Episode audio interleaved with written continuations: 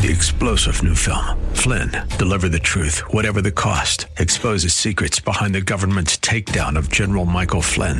Flynn knew what the intel world had been up to. He ordered the first audit of the use of contractors. This set off alarm bells. He told the truth. He was the most dangerous person for Donald Trump to hire. They had to get rid of Flynn. Flynn, deliver the truth, whatever the cost. Available now. Watch it today. Go to salemnow.com. Salemnow.com. Welcome to the Georgene Rice Show podcast. This program was originally broadcast live on 93.9 KPDQ. We hope you enjoy the show. Well, good afternoon and welcome to the Georgene Rice Show. Glad to be back in studio. I've had quite a morning. We had a pipe burst. Cleaning up the uh, mess from that. My mother lives in a basement apartment in our home and I didn't want her to have to, uh, I didn't want her to have to swim uh, when she got up this morning. So spending a lot of time on my hands and knees sopping up water.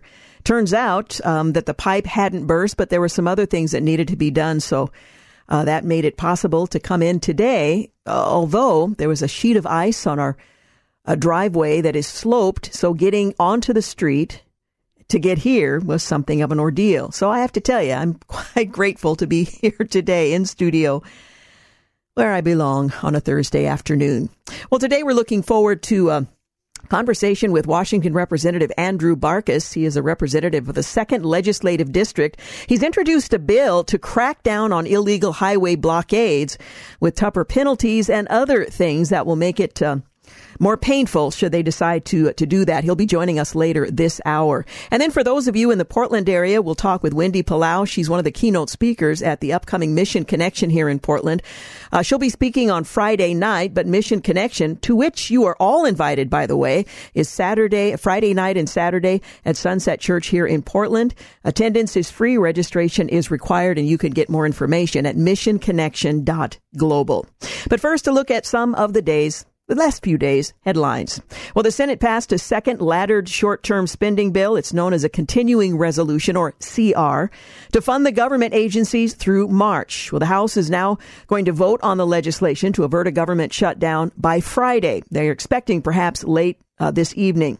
Senators passed the bill with bipartisan majority of 77 to 18, voting for the uh, continuing resolution on Thursday afternoon. The House is expected to take up the bill later tonight and a possible vote tomorrow. There will not be a shutdown on Friday because both sides have worked together. The government will stay open. Services will not be disrupted. We will avoid a needless disaster. So says Senate Majority Leader Chuck Schumer on the floor on Thursday ahead of the vote in the Senate. Avoiding a shutdown is very good news for every American, especially for our veterans, our parents, children, farmers, small business, and so many others who would have felt the sting of a government shutdown, he said. Well, the previous continuing resolution that Congress passed in November, it funded federal agencies with dual expiration dates. The first set of funding expiration was the 19th, that's tomorrow, and the second run out on February 2nd. Well, the proposed continuing resolution will follow the same structure, the one that the Senate just passed, as the current funding bill, but it pushes the expiration dates for government spending to March the 1st and March the 8th, respectively. Well, the continuing resolution continues funding for four appropriations bills through March the 1st. That's agriculture, rural development, food and drug administration, energy and water development, military construction, veterans affairs and transportation, housing and urban development. Also, the continuing resolution allocates funds for the remaining eight appropriations bills through the 8th of March. And they include commerce, justice, science, defense, financial services, general government, Homeland Security, Interior, Environment, Labor and Health. Uh, education, legislative branch, state and foreign operations. Well, several amendments to the continuing resolution were um, rejected by senators, including Senator Rand Paul's proposal to freeze Palestinian aid until Hamas hostages are released. Well, the aim is um, uh, aim of having two separate deadlines is to prevent Congress from passing a comprehensive omnibus spending bill, a practice widely opposed by Republicans because They're large, they're unwieldy, and nobody knows what's in them, and what is in them is oftentimes quite frightening. The staggering approach uh, may not eliminate the possibility of an omnibus, said uh, Senator Rick Scott, a member of the Upper Chambers Committee on the Budget. Uh, in an interview this week, he believes Schumer and Senate Minority Leader Mitch McConnell uh, are likely to advocate for another omnibus this year, since only three of the 12 spending bills the Senate Appropriations Committee approved have been passed. So we'll see what happens next. What we do know is the House will take up this continuing resolution, if not tonight, tomorrow, and that will push things back until March. Well, a group of international religious freedom experts are calling for Secretary of State Anthony Blinken to testify before a congressional hearing about the State Department's decision to exclude Nigeria and India from a list of nations with severe violations of religious freedom. Well, in a letter sent on Wednesday, first obtained by the Daily Signal, more than 40 religious freedom experts and organizations pointed out that since 2009, more than 50,000 Christians have been killed in Nigeria, and 18,000 churches and 2,500 Christian schools have been attacked. They also cited India, where they say that between 200 and 400 churches and 3,500 Christian homes have been attacked just since last May.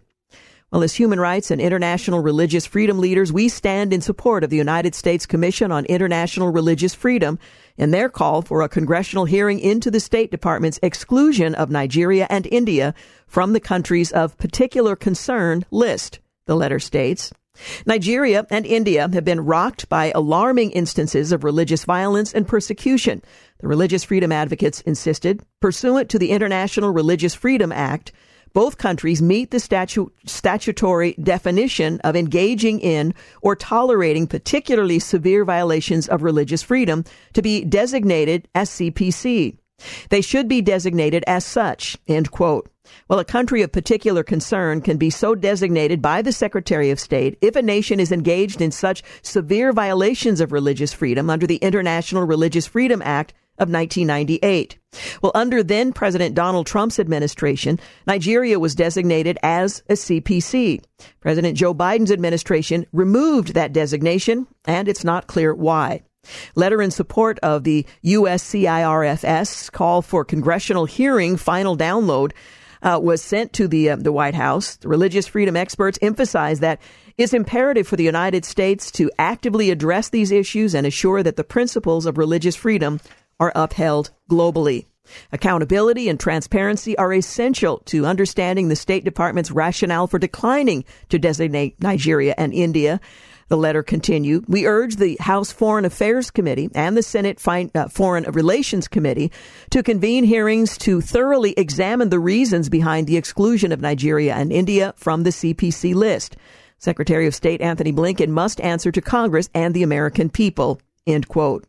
Well, signers of that letter include International Christian Concern McKenna Wendt, former Representatives Frank Wolf and uh, Republic and uh, Representative Dan Burton, International Religious Freedom Secretariat President Nadine Maenza, and the Family Research Council Layla Gil- uh, Gilbert, William Murray, Chairman of the Religious Freedom Coalition, and others.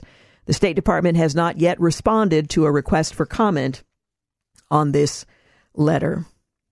In other news, the 2020 election involved a criminal voter fraud scheme with the mass absentee ballots and phony voter registrations, according to the Justice Department and the New Jersey Attorney General. This verdict and indictment happened in 2023. Prosecutors in Massachusetts and New York brought election fraud charges in the closing weeks of December. Well, the Justice Department secured a guilty verdict against a congressional candidate's spouse, uh, Kim Taylor, from a federal jury in November in Sioux City, Iowa, on 52 counts regarding causing absentee ballots to be fraudulently requested and cast that occurred in two elections.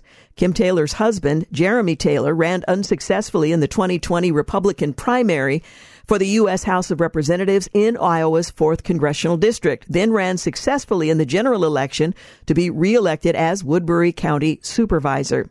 When in late October, New Jersey Attorney General Matthew Platkin, he announced that Paterson City Council President Alex Mendez is facing more charges in his election fraud case stemming from a 2020 race.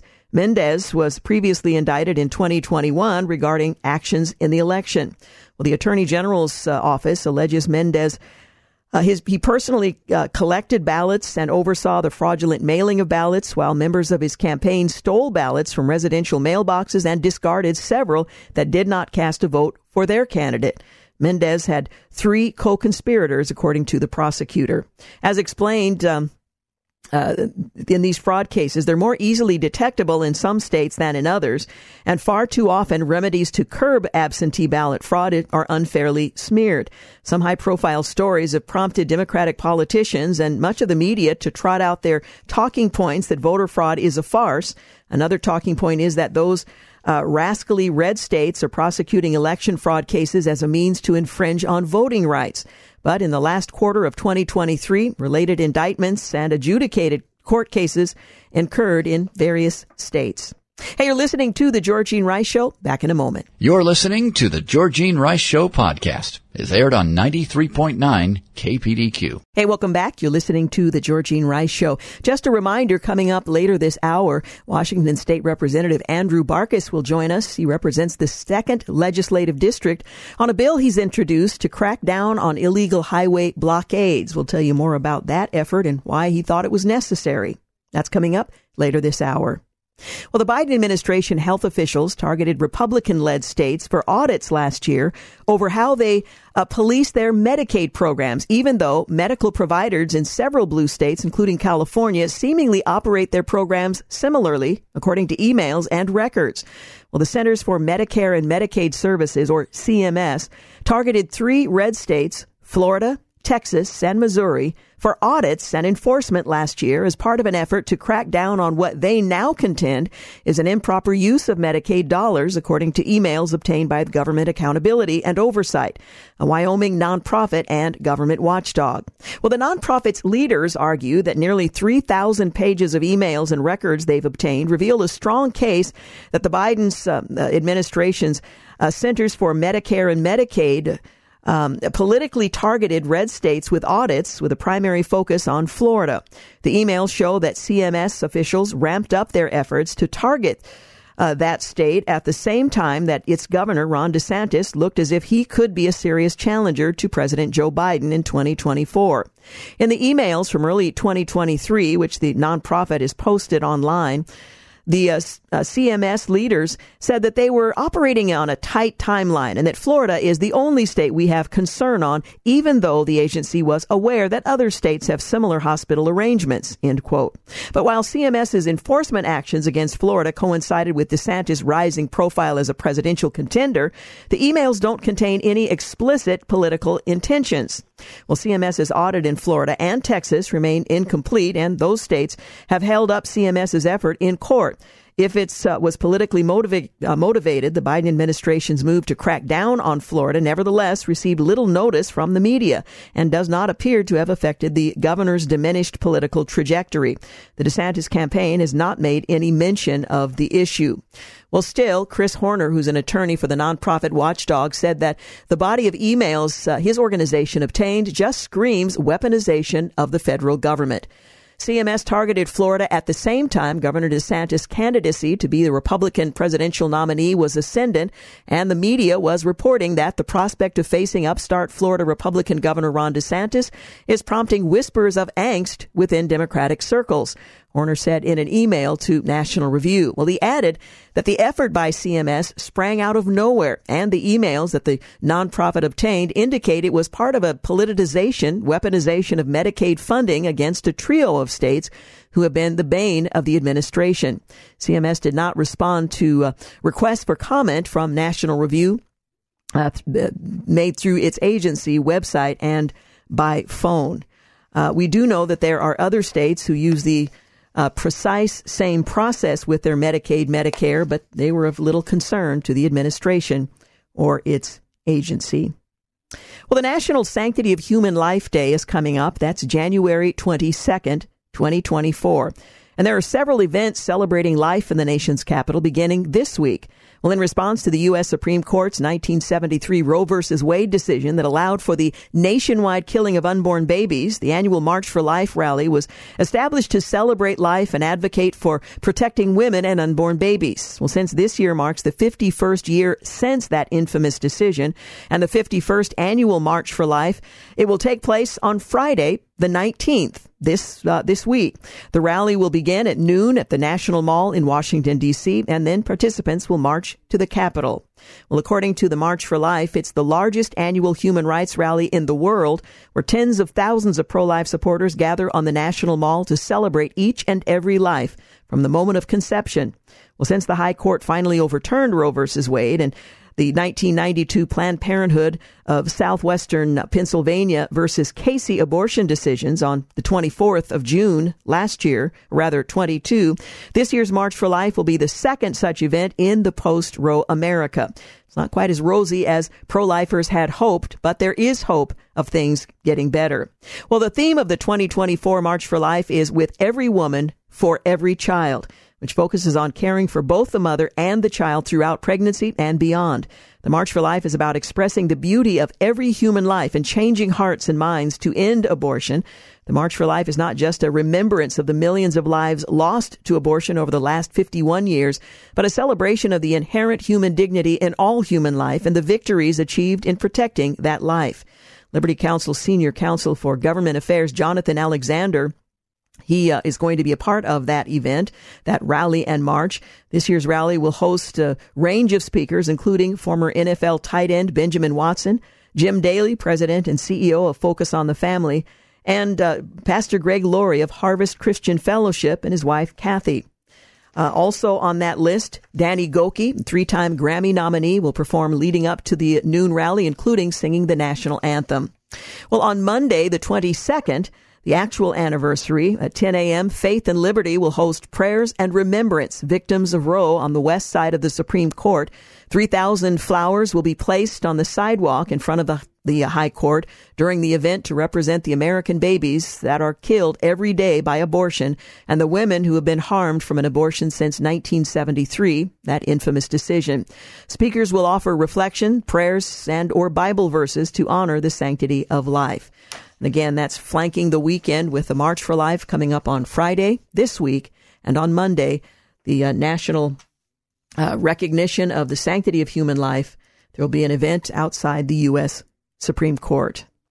Well, Republicans are teeing up two measures that signal their opposition to abortion ahead of the annual March for Life, but for the second year in a row are focusing not on abortion bans, but on issues uh, related to unwanted pregnancies in the wake of the Supreme Court's 2022 decision overturning Roe v. Wade.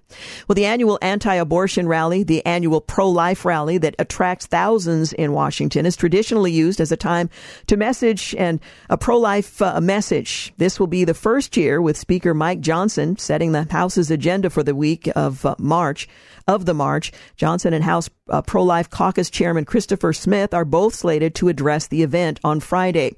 This week's vote follows separate markups last week on the legislation tied to resources for pregnant women. It is a, a, wonderful thing to be on this side of the other side of Roe versus Wade, but there is, as you probably recognize by now, much to do, much to do before we can rejoice at the protection and the sanctity of human life being recognized all across the fruited plain. You're listening to the Georgene Rice Show. We'll be back. You're listening to the Georgene Rice Show podcast. It's aired on 93.9 KPDQ. Hey, welcome back. You're listening to the Georgene Rice Show. Just a reminder, coming up in our next segment, we'll talk with Representative Andrew Barkis. He represents the second legislative district in the state of Washington. He's introduced a bill to crack down on illegal highway blockades. We'll find out what's happening with that piece of legislation in the short legislative cycle uh, there in Washington and uh, what you can do if you'd like to weigh in on the subject. So that's coming up. Well, New York Post columnist Cindy Adams warned in a piece published on Wednesday that Americans shouldn't be shocked if Michelle Obama sneaks her way into the 2024 race. Now, does she know something the rest of us don't? Again, we're talking about a columnist, New York Post. Well, plans are to grab Michelle for the Democratic presidential uh, presidency choice. Make the music uh, is um, Barack, the orchestra leader. Adams uh, wrote, "The Obamas are now nudging to force Slow Mo Joe to go, drop out. It's like who else is there?" End quote. Well, Adams said that President Biden won't debate and said the Obama drumbeat has gotten louder. A Joe flop out offers probability uh, Michelle could wiggle in. Obama's negotiating to make that happen, she added. Now, again, does she know something or is she just writing uh, what's on the top of her head. Adams cited a recent media appearance by Michelle Obama. The former First Lady recently revealed she was terrified Donald Trump might win in 2024 during an interview with Jay Shetty's On Purpose podcast.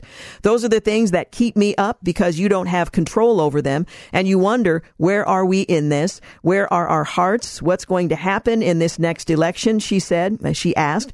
I am terrified about what could possibly happen because our leaders matter uh, who we select, who speaks for us, who holds that bully pulpit affects us in ways that sometimes I think people take for granted. End quote. Well, former President Obama has also voiced concern over Biden's poll numbers. The Wall Street Journal reported in December that Obama is among those on the left who fear a return of Trump to the presidency. Well, it's a very long list.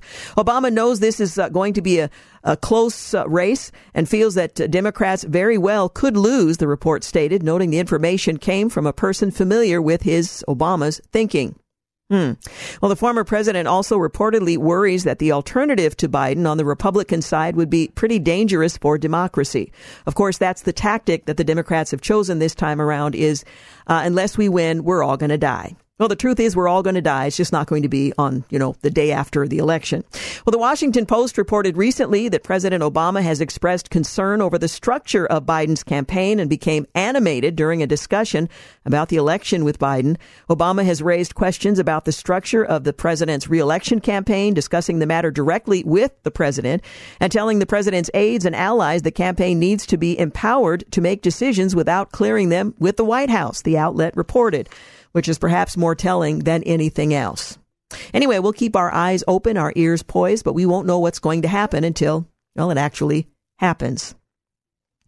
Well, the Supreme Court unceremoniously denied review on Tuesday in a case that would have clarified once and for all whether separate uh, bathrooms based on biological sex violates either Title IX of the Education Amendment of 1972 or the Equal Protection Clause of the Constitution.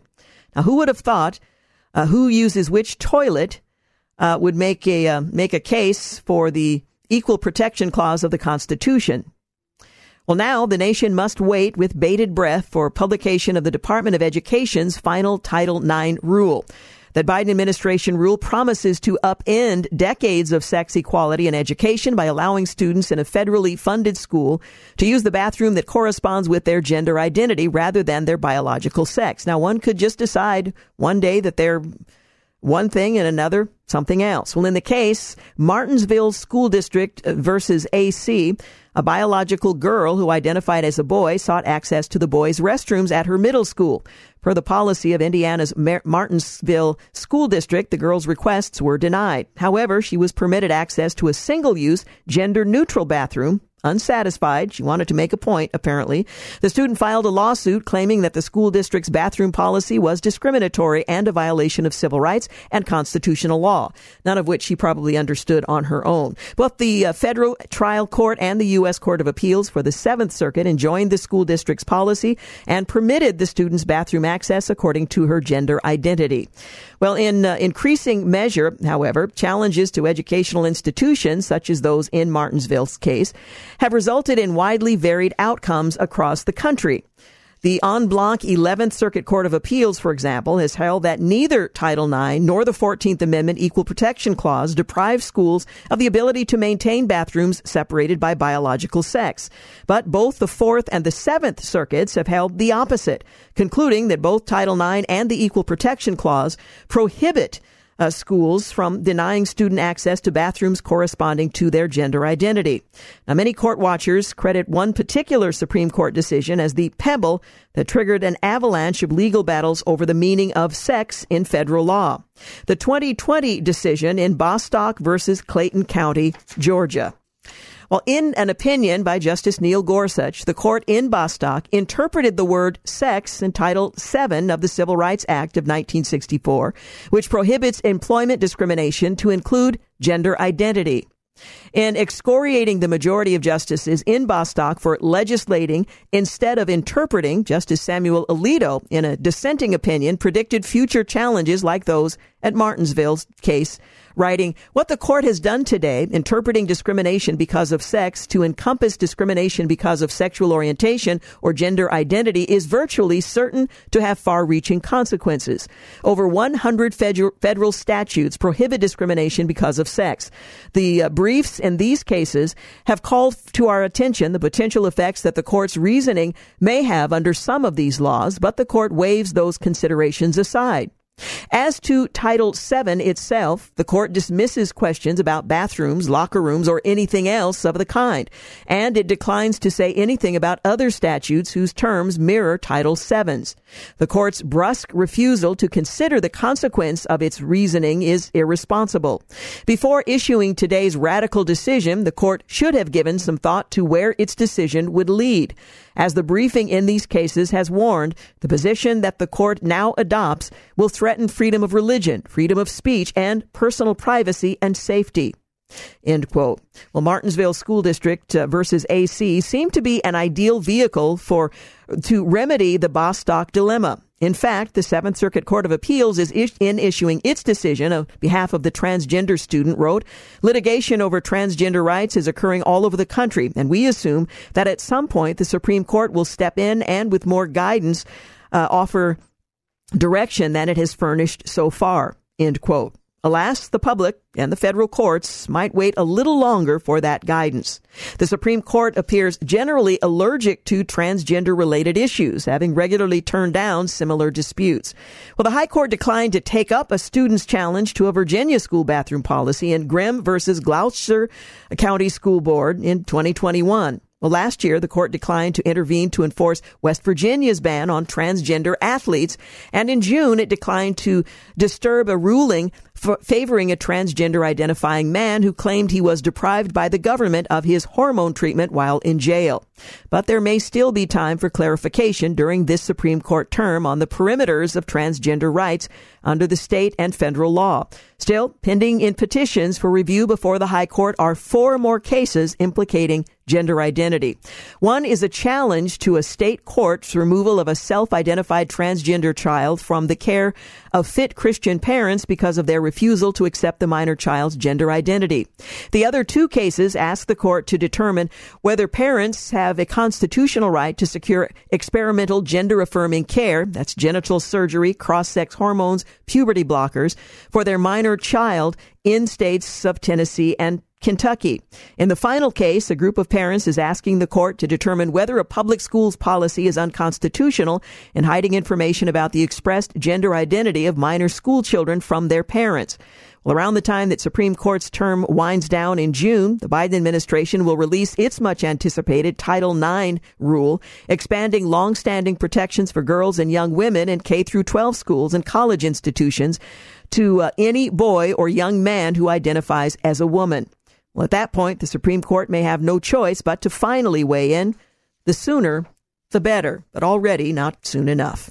You're listening to the Georgene Rice Show. Up next, a conversation with Representative Andrew Barkis, representing the second legislative district in the state of Washington, and a bill he's introduced that would crack down on illegal highway blockades. They had one in Seattle, lasted five hours. We'll be back. You're listening to the Georgene Rice Show podcast. It's aired on 93.9 KPDQ. Hey, welcome back. You're listening to the Georgene Rice Show. Well, in an effort to bring a permanent end to highway blockades that endanger lives, cripple commutes, and undermine law and order, Washington State 2nd District Representative Andrew Barkis introduced legislation into the Washington legislature that would inflict tougher penalties on those taking part in such illegal activity. It comes in response to recent protests that shut down Interstate 5 in Seattle, causing five hours of gridlock and pulling police officers away from their regular duties. Well, joining us to talk about that is Representative Andrew Barkis. Again, he represents the 2nd Legislative District in the state of Washington. He is serving his fourth term as a state representative. Thank you so much for joining us today. Uh, thank you for the opportunity. Uh, it's a beautiful rainy day here in the Northwest and uh, busy here at the state capitol in Washington. Well, I'm certain that is the case. Let's uh, let's get a little bit of the backstory. What prompted uh, your introduction of House Bill 2358, the event that took place, uh, literally stopping traffic on I-5 yeah. in the Seattle area? Well, I think like most people in our state and in, in, in the region, we're just getting tired of seeing this this lawlessness that's going on everywhere. And I watch the news as everybody else. Mm-hmm. Uh, the traffic block, police, you know, in harm's way, an ambulance sitting there blocked. And I thought to myself, oh my gosh, you know, what's going on here? And so it just went on and on and on. I came into the office uh, that first of the week and I started asking some questions about, you know, what's the law now? Why isn't it being enforced? What is it? And it's it's a misdemeanor. And so it's just to me, not enough teeth in the law to hold these people accountable. So I got with staff, we drafted this, we looked at increasing those penalties and put it in place so that hopefully we would have a tool, law enforcement would have a tool that they could use to hold people accountable to, to possibly prevent this from happening again if people knew that the penalty was going to be pretty severe if they did it. And so it's, you know, it's it's it's indicative of what we're seeing in the public safety arena right now with uh, so many other things. And I, people really want a change and they want to see people being held accountable for the crimes that they're committing. And this is illegal to block a freeway. I mean, it's just, it is. Yeah, you wouldn't know it, but, but it certainly is. Yeah, well, you wouldn't know it because we seem to see these things. And it's not the first time that this yeah. has happened. And the other piece is if we don't change the law, it's going to happen again because again, there's nothing that there's no teeth in in the law, and it says you know, oh, it's just a misdemeanor, it's not a big deal. Uh, this is a little more of a big deal. A Class C felony is a bigger deal. Well, let's talk about the key provisions of House Bill 2358. One of them is increased penalties for obstructing highways. Talk about the, the penalties that would be imposed under this legislation. Well, with a Class C felony, uh, you immediately have a higher monetary penalty. In the bill, it starts at $5,000, a minimum $5,000 fine. Uh, in addition to that, you have jail time, 30 days. I mean, you have that potential of having to actually serve some jail time for doing this. It escalates up in the sense that if you are an organizer, if you are uh, somebody who has, get this, done it before, I imagine several of those people have done it before, if you've been convicted of this before, you can face a higher level of that felony with a higher monetary penalty, it goes up to six beyond six thousand dollars and up to sixty days in jail. So the penalties are significant, and uh, you know it, this is what needs to be as a tool, as we know. It always used to be that you had strong penalties and strong criminal justice system that would discourage people from committing these crimes. Yeah, and that certainly has not been the case uh, in Washington and other places around the country as well. I know here in the oh, no. in the in Oregon we have uh, some struggles with that same thing. Are you getting support from fellow lawmakers? Is this are you optimistic that this will in fact be successful? Well, I will start with the support piece. Um, the support has been uh, very good. Uh, of course, uh, in our caucus, I think we had 35, 40 of my uh, colleagues in the Republican caucus sign on to the bill.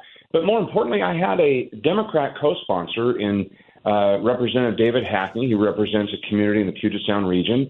Uh, he has very much been spoken on, you know, listening to his constituents who are saying, "Hey, crime is rampant in our communities." He's a public safety guy, and uh, he signed on as my co-sponsor. I think four or five other Democrats did sign on to this bill, so the total is about 45 people that have signed on. So good support from the members of the legislature. The problem is this bill, and I heard some inside scoop yesterday, is probably not even going to get a hearing in the Public Safety Committee. That is very telling. If they're not willing to even hear a bill of this significance, and they're more concerned about continuing down the road of decriminalization and some of the policies that are coming up in front of our legislature this year would just make your head spin. Uh, that's that's telling and it is problematic because it's, in my opinion, going against the will of the people. I've had hundreds and hundreds and hundreds, if not more, uh, constituent emails, phone calls, uh, people reaching out. We've done a ton of media. this really struck a chord, and people said it's about time. Please, thank you for doing this. Please, thank you for the common sense. We need more of these type of bills. We need more accountability. And you know, it just is really frustrating when the legislature, the majority here, uh, doesn't listen and they go the opposite way, which they have been uh, for for years now. Well, part of the reason they feel they can do that is if they don't hear from their constituents and it costs them nothing. if there's not a deterrence for them, then it's probably not likely it's going to move forward. Yeah. What do you suggest um, Washington residents do to encourage this public safety committee to take up this issue of public safety, to take it seriously, and to yeah. give it at least a hearing? Well, I would continue. You know, you've got to reach out to your legislators um, you've got to send in emails, phone calls. Uh, organizations can put together, you know, uh, threads that they can kind of blast out uh, emails, but it, they they need to do that. And I'm I'm sure I'm talking to some of my other calls. They're getting the same emails, so there's a multiplier effect here. It's just it it's unfortunate. It falls on deaf ears. It, it's it, it's unfortunate. It goes against the ideologies and the policies that they feel that they need to put forth um, but we should not be discouraged. We must keep the pressure on. We must keep working these issues. It's just like our initiatives that we're, we're we have here mm-hmm. in the mm-hmm. state of Washington. Record number of people sign these initiatives. These are going to be considered. These are going to get to the ballot. The people are going to speak because we're getting to a point where it's tipping. It's it's getting to a point where people are just they want their communities back. They want to feel safe and secure as they should. Yeah. Right. Yeah. And so um, don't stop. I, I, you know, even if this doesn't get a hearing, it's not going to stop me. I'm going to keep pushing as long as I'm here in session, as long as I, you know, can do the things I'm doing. I'm going to keep pushing for this bill to be heard. Uh, and maybe, just maybe, the pressure gets to a certain point that they will, in fact, hear it, and maybe it kind of moves along. You know, they could hear the bill, listen to the people, and let it go through the process. And if we need to amend or come to a happy medium or somewhere, that's the process that the people yeah. want us to do. Yeah, absolutely. Well, I commend you for introducing the bill and Thank would you. encourage our listeners to be in touch with their lawmakers to let them know this is important to me. I'm watching, and there there will be a, a follow up, if you will. Well, yeah, Representative uh, Barkis, thank you so much for joining us, and we'll continue to follow this, and we'll see if maybe you can get a hearing. Thank you. I appreciate you and uh, uh, appreciate the opportunity to talk about it. Hey, Have thanks. a great day. You too. Bye bye. I guess the uh, word is do not grow weary in doing well. Communicate with lawmakers what's important to you. They need to hear from you and know that you're paying attention.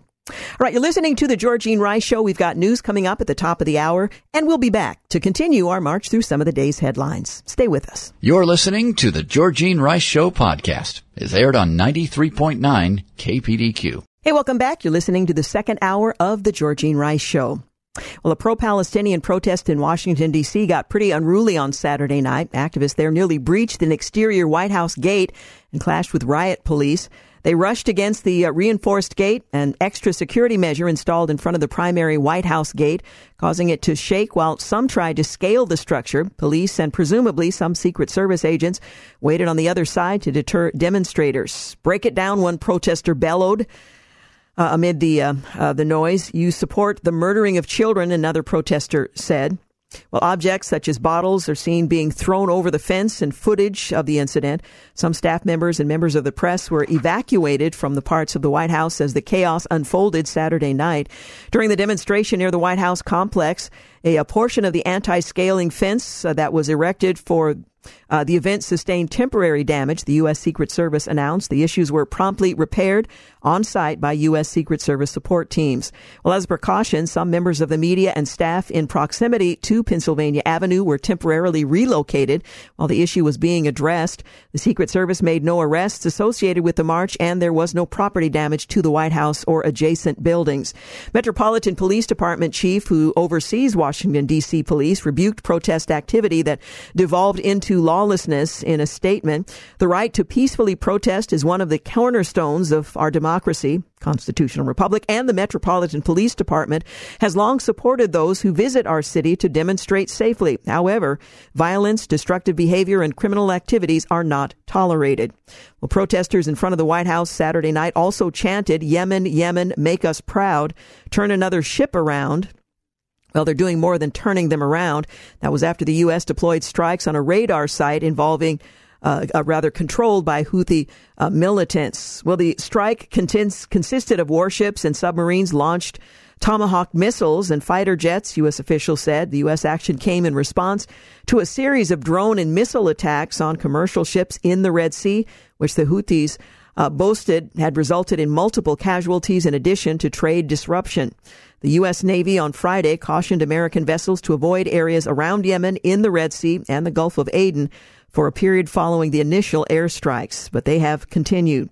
These airstrikes are in direct response to unprecedented Houthi attacks against international maritime vessels in the Red Sea, including the use of anti-ship ballistic missiles for the first time in history, the president said in a statement. I will not hesitate to direct further measure to protect our people and the, the free flow of international commerce necessary. There was an announcement made earlier in the day from the Houthis indicating they are not concerned about the United States and its Western allies, they will continue their bombardment. So apparently, our efforts at deterrent um, are not working. Well, self described anarchists boasted that they torched a car parked in front of a city commissioner's home early Friday morning here in Portland. A 2024 Honda Accord caught fire about 1:30 a.m. on Friday outside Commissioner Rene Gonzalez's home. No one was hurt and firefighters were able to extinguish the flames. They found evidence suggesting the fire was intentionally set, according to the Portland Police Bureau, which is investigating the incident as arson. The Accord belonging to a family member, according to the statement uh, from uh, Gonzalez. On Monday, a local blog that publishes uh, publishes zines and calls to action for anarchists and radicals in Portland shared a post in which anarchists claimed responsibility for the act of community self defense. So that's what they're calling it community self defense. Um, this was accomplished with a fire starter, which can be found in the outdoors section of any big box store, an anonymous blogger wrote. Our only regret is not attacking the other two vehicles parked outside the home. A spokesperson for the police bureau didn't comment on whether the blog post was part of the investigation, but vandals have frequently targeted Gonzalez, a political newcomer who branded himself as a centrist and supporter of law and order. The windows of his campaign headquarters were smashed on several occasions ahead of the 22 election in which he ousted incumbent Jo Ann Hardesty, who advocated for defunding the police. Lawlessness is rampant. In other news, Hunter Biden's New York City art dealer lashed out in defense of the first son following his closed door deposition before the House Oversight Committee last week, arguing the halls of Congress was where the real influence peddling happens. In an email to uh, Fox News Digital, the owner of the George's um, Art Gallery in Manhattan that showcases Biden's paintings decried the focus on his business as part of the impeachment inquiry into President Biden, all while the pigs, and I'm quoting, are are out. Uh, uh, are at the trough rather in Washington D.C. End quote. Well, broadly speaking, if the issue is selling influence, then no one needs to look outside Washington D.C. as there are plenty of lobbyists advertising all the influence they have for sale on K Street. He went on to suggest. Well, the Supreme Court on Wednesday heard a pair of oral arguments on an issue that could dramatically shrink the power of the executive agencies to interpret and enforce federal laws. It's uh, billed as a fight Uh, between what one side calls unchecked government overreach and the other see as necessary protection of the broad swath of areas like environmental, health, workplace, safety, and consumer laws. Well, rulings are expected by late June. The justices will hear two separate appeals involving the same issue, whether Atlantic herring fishermen must pay for federal officials to board their vessels to monitor the catches and collect data. The National Oceanic Atmospheric Administration implemented a revised federal mandate back back in 2020, even though Congress never gave the agency specific authority to launch such a program. Well, the owners say the fees can exceed $700 daily and often exceed the money earned from catching uh, low priced herring. Well, the NOAA, the National Oceanic, Oceanic and Atmospheric Administration, has waived the rule temporarily, saying it ran short of funds to administer the monitoring program. Well, the High Court for four decades has endorsed the broad discretion owed federal agencies in what has been known as Chevron deference, referring to the 1984 case that established the precedent Chevron USA Inc. versus NRDC. The fishing fleets and business groups say that li- their livelihoods are being threatened with onerous, expensive regulations that Congress did not specifically authorize. They say judges, not federal bureaucrats, should be interpreting what are admittedly often ambiguous congressional statutes.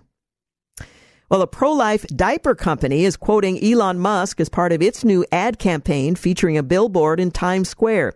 Every Life officially kicked off its Make More Babies campaign on Wednesday in the heart of the Big Apple ahead of Saturday's March for Life in Washington, D.C.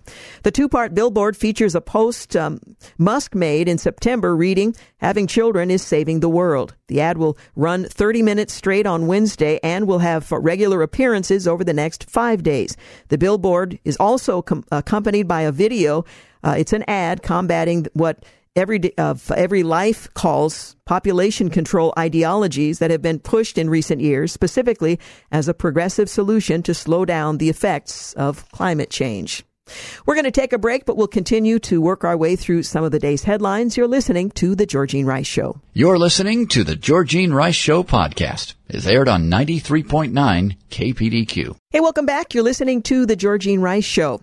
Pepperdine University President Jim Gash is urging university leaders to reclaim the higher purpose of education, informing students' character in light of scandals rocking college campuses. Ivy League universities struggle with uh, anti-Semitism and plagiarism have dominated headlines in recent months. Anti-American ideologies have infiltrated college campuses, critics say, and have weakened academic standards. Americans' confidence in these institutions has also plummeted, dropping from 57% in 2015 to 36% in 2023, according to a July 23 poll by Gallup. These trends reveal higher learning has failed to provide far too many students the character forming experiences necessary for a free and flourishing society, Gash recently wrote in Newsweek. Former President Trump is dominating the polls in an early voting states in all early voting states, putting him more than 30 points ahead of his closest competitor, according to new polling. Trump, who solidified his standing as the front runner for the Republican presidential nomination after winning the first in the nation Iowa caucuses on Monday night, now has his sights set on New Hampshire. He traveled to the Granite State this week after his Iowa victory in which he dominated his GOP opponents by winning 98 of 99 counties. He ultimately collected 20 delegates in the state. Florida Governor Ron DeSantis came in second place in Iowa, and Haley came in third. Businessman Vivek Ramaswamy, he came in fourth and has dropped out uh, later that night, announcing his full endorsement and support of Trump. He later appeared with the former president on a political uh, event. Well, with six days to go until New Hampshire's Republican presidential primary, a new poll indicates former President Trump remains the clear frontrunner, with former ambassador, former uh, South Carolina Governor Nikki Haley firmly in second place, and Florida Governor Ron DeSantis a distant third. Trump, who is running a third straight time for the White House, grabs 50% support among those likely to vote in Tuesday's New Hampshire GOP presidential primary, according to a survey released on Wednesday by Suffolk University, the Boston Globe, and NBC 10 in Boston. Haley, who served as ambassador to the United Nations during the Trump administration, stands at 34% support with DeSantis at 5%. 6% said they were undecided and 3% were backing another candidate. The poll was conducted on Monday and Tuesday evening during and after Trump scored a massive victory in Monday night's Iowa caucuses, the first contest of the GOP presidential nominating calendar. Well, federal investigators asked banks to search and filter customer transactions by using terms like MAGA and Trump as part of an investigation into January 6th, warning that purchases of religious texts could indicate extremism. That's according to House Judiciary Committee revealing on Wednesday a letter obtained uh, by media. Well, it was been learned that the committee also obtained documents that indicate officials suggesting that banks query transactions with keywords like uh, Dick's Sporting Goods, Cabela's, uh, Bass uh, Pro Shop, and more. The House Judiciary Committee and its subcommittee on the weaponization of the federal government have been conducting oversight of federal law enforcement's receipt of information about American citizens without legal process and its engagement with the private sector. Well, according to this analysis, Uh, they warn the financial institutions of extremism indicators that include transportation charges such as bus tickets, rental cars, or plane tickets for travel areas with no apparent purpose, or the purchase of books including religious texts and subscriptions to other media containing extremism, extremist views. Jordan detailed in a letter to the former director, um, a career employee. In other words, um, they used large financial institutions to comb through the private transactions of their customers for suspicious charges on the basis of protected political and religious expression, Jordan wrote. Well, he and the committee are requesting um, that the leader of this financial institution appear for a transcribed interview on the matter, saying he may possess information necessary for oversight. Now, this is wholly unacceptable if, in fact, it's been characterized accurately. CNN anchor Kaitlan Collins stood by the now infamous 2023 Donald Trump town hall that became the epicenter of controversy both inside and outside the network, arguing that the likely Republican presidential nominee can't be ignored. Well, back in May, Collins had a combative exchange with a former president who broke his long-standing boycott of CNN to participate in a televised town hall with an audience full of his supporters. The two of them sparred over several topics, including January 6th, as well as his repeated claims that the 2020 presidential election was stolen. In an interview with Elle magazine published on Wednesday, Collins argued that Trump would have gotten the attention he seeks regarding uh, regardless of whether CNN did the town hall or not. Though she acknowledged that the debates over how news organizations report and cover the former president is a conversation that we need to have on the constant basis, I don't think you can ignore someone who is the Republican frontrunner and likely, if it was uh, tomorrow, the GOP nominee, she went on to say. Well, Wednesday, MSNBC host Rachel Maddow had something of a meltdown on a panel after Trump won the Iowa caucuses. She also acknowledged the media uh, is colluding to censor Trump. It's not uh, breaking news that MSNBC is anti-Trump. It is unusual for a progressive activist who plays a political show host on MSNBC to level with the audience about its political bias. Maddow explained that Trump won in Iowa and he was beginning to speak. She went on to say MSNBC and other news outlets have stopped airing his speeches live because they don't air untrue things. Well, one could debate that point, whether it's uh, centered on Trump or not. Report, reporter uh, Michael Shellenberger said MSNBC host um, Maddow says NBC and other mainstream news networks have decided not to show Trump's victory speech. CNN had him on briefly, but then cut away and replaced him with Jake Tapper, who says caucus goers believe the lie. Uh, Joy Reid said that Iowa is overrepresented by white Christians. And Colin Rugg, far left MSNBC host Rachel Maddow, has a meltdown after fascist Donald Trump's solid performance in the Iowa caucuses. If we're worried about our democracy falling to an authoritarian and potentially fascist form of government, the leader who is trying to do that is part of the equation. It's much bigger part of that equation. Uh, anyway, the meltdown continues, the derangement syndrome, as it was coined uh, last time around. In other news, President Biden reversed course and redesignated the Houthi rebel group a terrorist organization.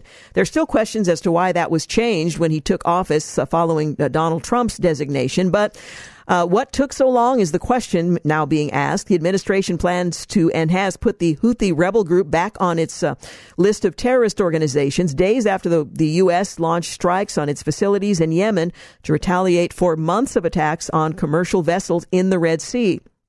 The placement as a specially designated uh, global terrorist group, which the U.S. plans to formally announce on Wednesday, reverses the decision made early in President Biden's term to remove them from that list over concerns it hurt prospects for peace talks and further crippling the economy of an impoverished nation at risk of famine.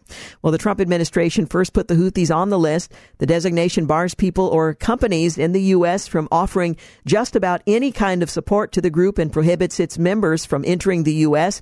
It also requires U.S. financial institutions to freeze any funds they hold belonging to the group or under its control.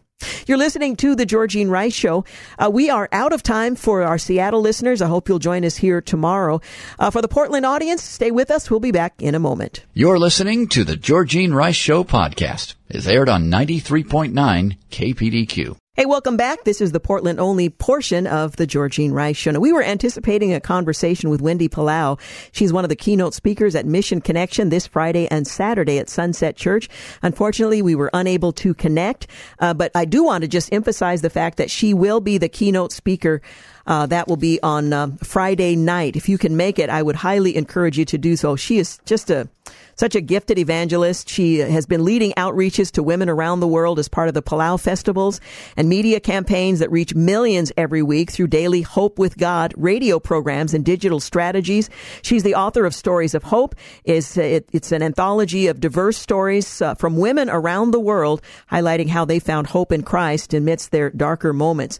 Uh, anyway, I'm sorry that we weren't able to present her for you here today, but she will be speaking at Mission Connection on Friday night. Also speaking at Mission Connection, Sean McDowell, um, Mark Mittelberg, and we've had one change in the uh, the lineup, which you'll learn more about on Friday night at Mission Connection. Just a reminder.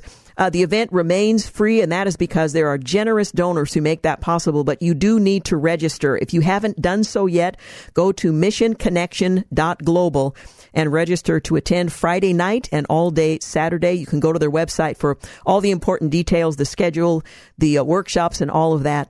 Uh, and I would encourage you uh, to do it. It's going to be a, another great uh, conference uh, this Friday night and Saturday at Sunset Church.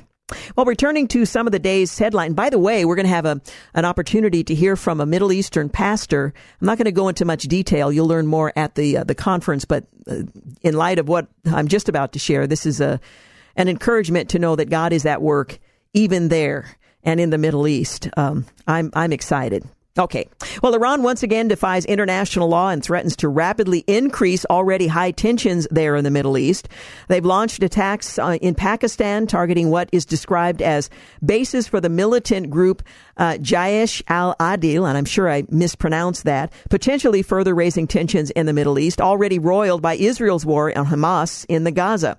Well, Pakistan said that the uh, strikes killed two children and wounded three others in an assault it described as an unprovoked violation of its airspace. The attack inside the nuclear armed Pakistan by Iran threatens the relations between the two countries, which long have eyed each other as, with suspicion while maintaining diplomatic relations. Well, the attack also follows Iranian strikes on Iraq and Syria less than a day earlier. So things could uh, continue to escalate very rapidly. And of course, Iran is a major player in the uh, conflict between Israel and Gaza, what's happening uh, in the Red Sea, and and so on. Uh, the uh, organizations, the terror groups under their uh, watchful eye and um, sponsorship are playing a significant role there.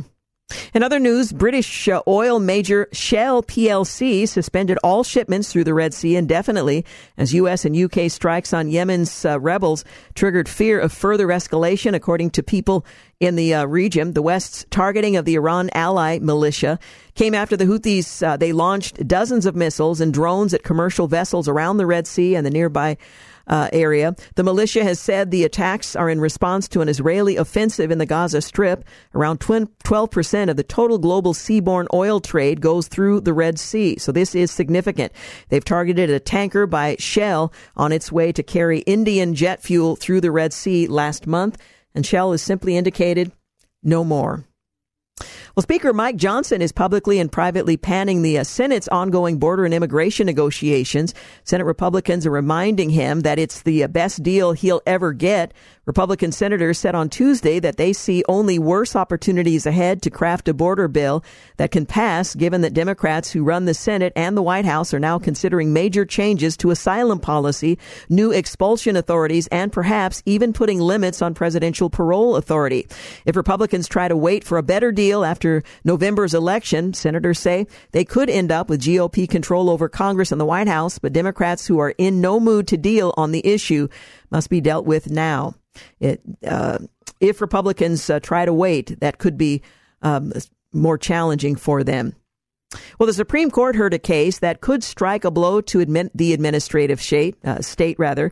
In Chevron, the court directed lower courts to give agencies greater leeway in administrating broadly worded statutes. When a statute, say a provision of the Clean Air Act, is not clear but ambiguous, then the um, the courts should generally defer to the agency's reasonable interpretation of the statute.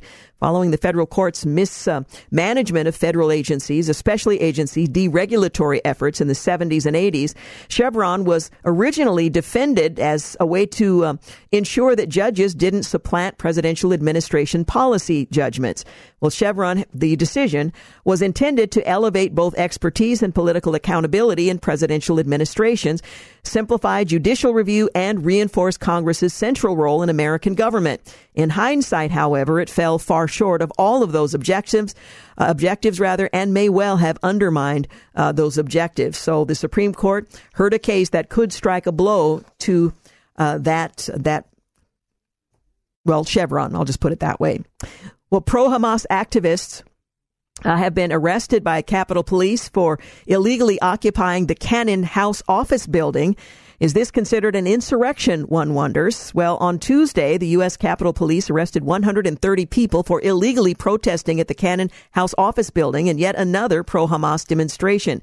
The arrests uh, came less than three months after a pro Hamas uh, agitator, agitators plural, were similarly illegally protesting in Cannon, with uh, arrests being made at the time there as well. Well, the House called off votes due to winter storms in Washington uh, though the Senate is still operating so as to avert a government shutdown. Um, 130 arrests in connection to the demonstration. Interesting how it will be uh, characterized by those who believe insurrection is the worst thing that could possibly happen. Meanwhile, Nikki Haley has declined to participate in the upcoming debates. The former South Carolina governor and presidential candidate announced Tuesday morning that she will not participate in the upcoming Republican primary debate in New Hampshire. The two debates in the Granite State were set for Thursday and Saturday uh, because she withdrew um, there will not be a debate. It would have been a single attendee. Nikki Haley said, I've had five great debates in this campaign. Unfortunately, Donald Trump has ducked all of them. He has uh, nowhere left to hide. The next debate I do will either be with Donald Trump or with Joe Biden. I look forward to it. A recent regulatory change by the administration is so poorly designed, there's no telling exactly how many workers will be hurt from actors and designers to truckers and construction workers. It's been uh, said that the same thing over and over. Independent contracting uh, gives workers the flexibility to pursue their passions either full time or on the side. Well, a new labor rule from the president decimates independent contracting. As many as 73 million Americans who are independent contractors could lose that freedom so may every American who might have pursued this path in the future. On the 10th of January, President Biden's Labor Department issued a new rule that will gut independent contracting nationwide. And while the department and much of the media are framing the rule as a win for workers, it's anything but. The administration, which claims the rule will make it easier for workers to get employment benefits, overtime pay, and minimum wage, it really is looking out for the interests of labor unions, which have uh, struggled to organize independent contractors and find it uh, much easier to go after traditional employees. There's nothing pro worker about uh, stifling uh, workers in favor of um, special interests, and that's precisely what this legislation will do. You can read more about that in National Review, by the way. Well, President Biden's Department of Justice admits Hunter Biden's laptop is, in fact, authentic. The Department of Justice has acknowledged the legitimacy of Hunter Biden's infamous laptop data for the first time in a new court filing. In a Tuesday court filing, the department prosecutors, which uh, came in response to Biden's request to have his federal firearm charges dismissed, investigators acknowledged the legitimacy of data found on the Biden laptop prior to the 2020 election. The court filings described how IRS and FBI investigators investigators had obtained a search warrant for tax violations on Biden, the uh, junior, leading them to various back, uh, backup data accounts. Representative Jim Jordan says that uh, the Department of Justice now admits that the Biden laptop is legitimate, will House Democrats finally stop calling it a conspiracy. Well, we'll just have to wait and see. You're listening to the Georgene Rice Show. We'll be back in a moment. So stay with us. You're listening to the Georgene Rice Show podcast. It's aired on 93.9 KPDQ. Hey, welcome back. You're listening to the final segment of the Georgene Rice Show. Do want to remind you that Mission Connection is scheduled to begin tomorrow night at Sunset Church on Cornell Road in Portland. The admission is free, but you do need to register. You can uh, register online at missionconnection.global. Um, there are four national speakers to be featured Wendy Palau, Sean McDowell, Robert Levy, and uh, Mark Mittelberg. And uh, there are 98 workshops, 100 exhibitors. It's um, going to be a great, I should say 80 workshops and uh, 100 exhibitors. It's going to be another great missions conference. Uh, you, we hope that you will join us to every generation and nation. Mission Connection 2024. Well, a Democrat introduced a censure resolution against GOP conference chair Elise Stefanik. Representative Dan Goldman, the Democrat, will introduce a resolution to censure fellow Empire State Republican Representative Stefanik uh, slamming her for comments referring to January 6th insurrectionists as hostages and accusing her of peddling voter fraud conspiracies. Goldman claims the uh, that Stefanik, the chair of the House Republican Conference, has been a congressional cheerleader for former President Donald Trump, putting her personal ambitions over her integrity. Democrats have widely condemned her for her rhetoric referring to individuals who were found guilty of crimes related to the assault on the Capitol as hostages. Jake Sherman, a reporter, says Johnson made a rare hallway statement on this. I just heard about uh, Goldman's censure resolution against Elise Stefanik. I think it's patently absurd. She's one of the best leaders and best communicators in Congress. She is uh, doing an exceptional job, and the idea that he would use censure to attack a political opponent is just ridiculous. End quote. So things are not looking any rosier in the halls of Congress. Well, interest payments on our national debt reveal the issue with tax the rich. Well, the combined net worth of the most prominent billionaires in the United States would not be enough to pay a single year's interest payment on America's ballooning national debt, which currently stands at an astounding $34 trillion. The combined net worth of some America's most prominent billionaires, Elon Musk, Jeff Bezos, Mark Zuckerberg, Bill Gates, Ken Griffin, uh, Mark Cuban, Ray Dalio, George Soros adds up to approximately $726 billion. Meanwhile, the net interest on our national debt is currently $730.8 billion, dwarfing the sum for previous years. The comparison signifies that increased taxation suggested by Democrats uh, isn't um, a viable path toward erasing the national debt, especially as interest payments pile up. The United States collected $4.4 trillion in federal taxes in fiscal year 2023, up from 4.19 trillion in fiscal year 22. Yet, the debt increased by more than $2 trillion. The national debt itself is also set to reach new highs in coming years, currently on a trajectory to reach over $46 trillion by 2028 at a ratio of over $300,000 in debt for every American taxpayer. Well, a judge in Maine stalled a decision on keep to keep Trump on the ballot until the Supreme Court gives its decision. The Maine judge deferred his decision on whether former President Trump is disqualified from the state's ballot under the 14th Amendment on Wednesday, allowing the Supreme Court to first weigh in on uh, the extraordinary dispute. The Secretary of State ruled last month that Trump was disqualified, making Maine the second state to do so and leading the former president to appeal the decision in court. Superior Court Justice Michaela Murphy, who was assigned the appeal, declined to weigh in on the merits of the ruling in, uh, issued on Wednesday. Instead, Murphy slammed the brakes until the Supreme Court resolves a, a, similar case challenging Trump's ballot eligibility that arose from Colorado. In the meantime, Trump's name will remain on the ballot in Maine. GOP House Committee uncovered the facts that China mapped out the COVID virus two weeks before telling the world. Well, Chinese researchers in Beijing uploaded a nearly complete sequence of COVID virus structure to a U.S. database run by the National Institutes of Health on December 28, 2019. That's two weeks before Beijing shared the viral sequence with the rest of the world. The U.S. Department of Health and Human Services documents re- uh, recently obtained by the House committee revealed when Beijing shared the SARS-CoV-2 sequence with the World Health Organization on the 11th of January, two full weeks had elapsed since the virus was sequenced by a researcher at the Institute of Pathogen Biology in Beijing, an arm of the state-affiliated Chinese Academy of Medicine of Medical Sciences, which has ties to the Communist Party. These two weeks represent a crucial period in the evolution of the pandemic as the international health community scrambled to assess and respond to the burgeoning viral threat.